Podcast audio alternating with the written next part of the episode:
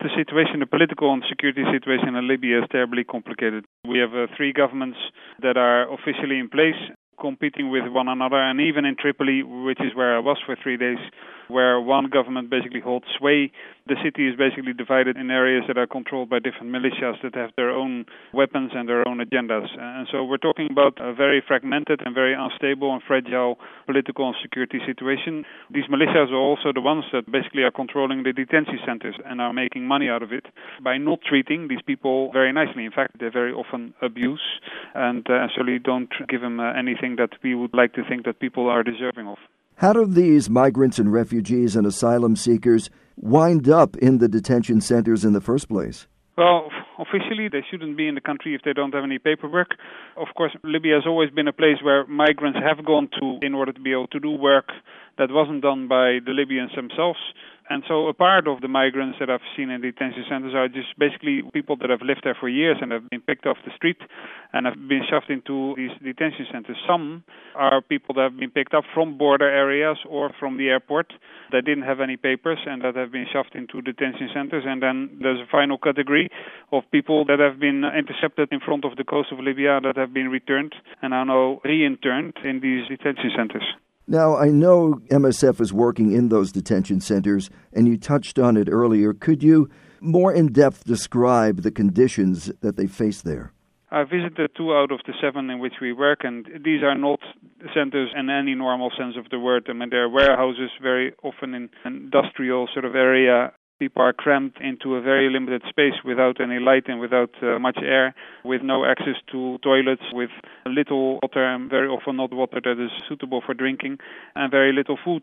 I've talked to guys that have been there, people that have been there for months, you know, eight months maximum, I heard, and people don't have a clue whenever they will be let out, on, on what conditions and for what reason they would be able to earn their freedom back again.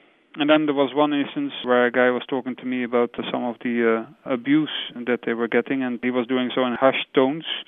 And then at some point he just froze and he looked over my shoulder, and there was a guard standing there, and clearly he was uh, very anxious and scared. We've had reports that women and girls have been sexually abused as well. Have you received those reports too?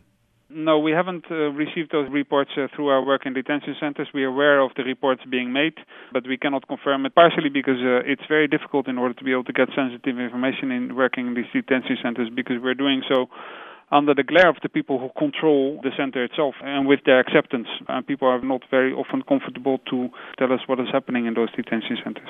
So, what message would MSF like to tell European leaders about the migrants, refugees, and asylum seekers in Libya? It is abundantly clear from my visit and from our experience over there that Libya is not part of the solution. What happens over there is part of the problem. And so, therefore, it is either completely naive or utterly cynical for the European leaders to pretend that they can stop people from leaving Libya and then return them and thereby solve the problem. No, what will happen is basically they will exacerbate the pressure and the suffering of people who are already suffering uh, significantly at the moment part of the plan of the European Union consists of relying on international organizations in order to improve the conditions of detention in Libya itself. That must be, uh, you know, one of those famous alternative facts, or maybe uh, they're living in La La Land because it is very clear that there's no international organizations.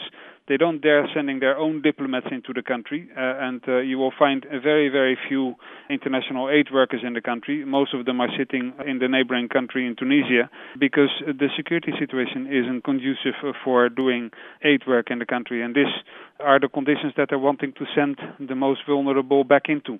It's very clear that they need a reality check, and they shouldn't uh, pretend that Libya is a safe country where they can send people back into.